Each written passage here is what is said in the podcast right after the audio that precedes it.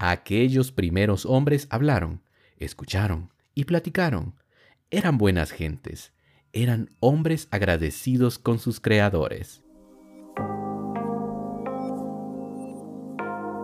La Cultural es un podcast que busca hacer ese encuentro con los libros y la cultura.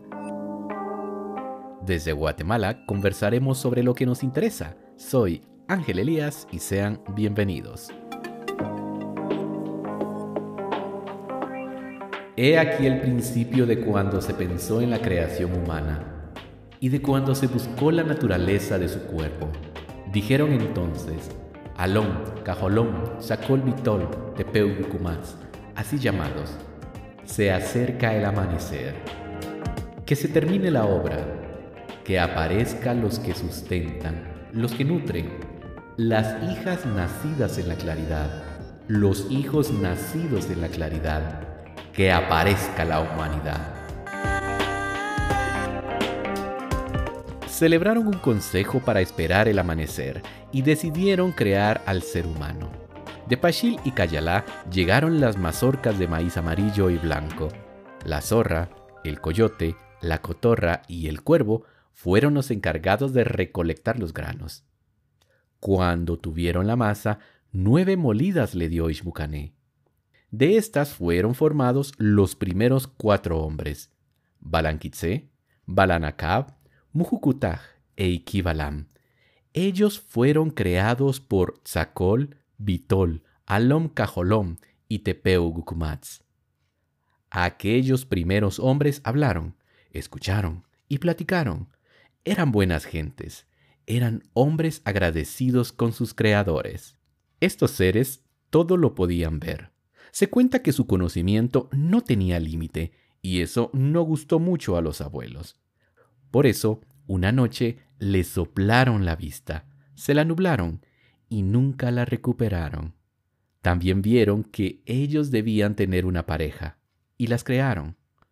Fueron creadas cuatro mujeres, se llamaron Cacapajolá, Chumijá, Tsununija, Caquish Ajá.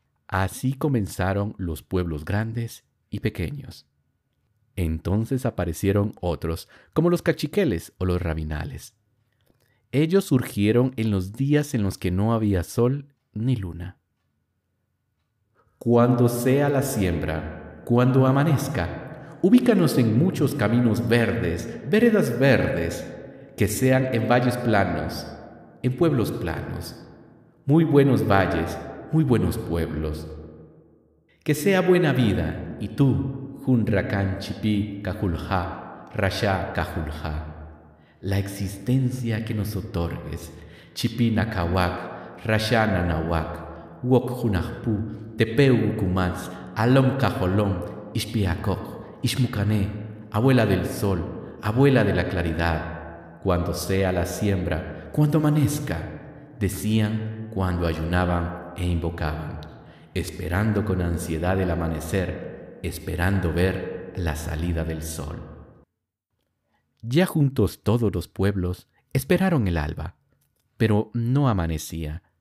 Entonces los pueblos decidieron ir a otra ciudad, una en la que encontrarían las respuestas. Esa era Tulán.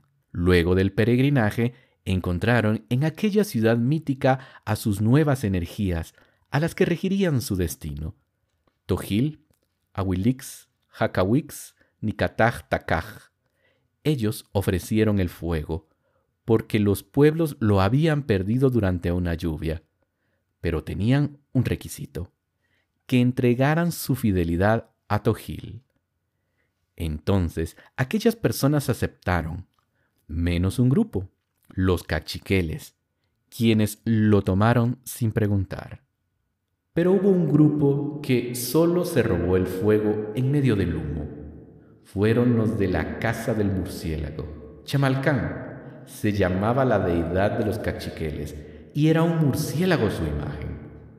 Cuando pasaron entre el humo lo hicieron suavemente y se llevaron el fuego. Los cachiqueles no pidieron por su fuego, y tampoco se dejaron vencer. Salieron los distintos pueblos de Tulán hacia sus lugares de origen y así esperar el amanecer en sus ciudades.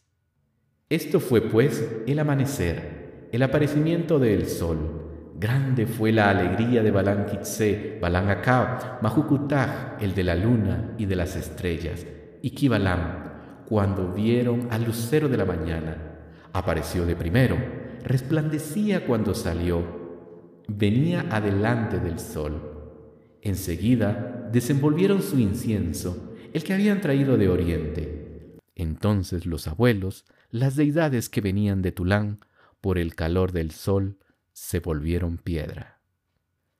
Aquellos cuatro hombres ofrecieron poma a las montañas, pero ellas no querían solo eso, querían el sacrificio de otros pueblos, y así lo pidieron a aquellos cuatro hombres. Entonces empezó lo que se conoce como la desaparición en los caminos. Los invito a leer el Popol Vuh. Soy Ángel Elías y nos encontramos en una próxima emisión para seguir con este apasionante relato.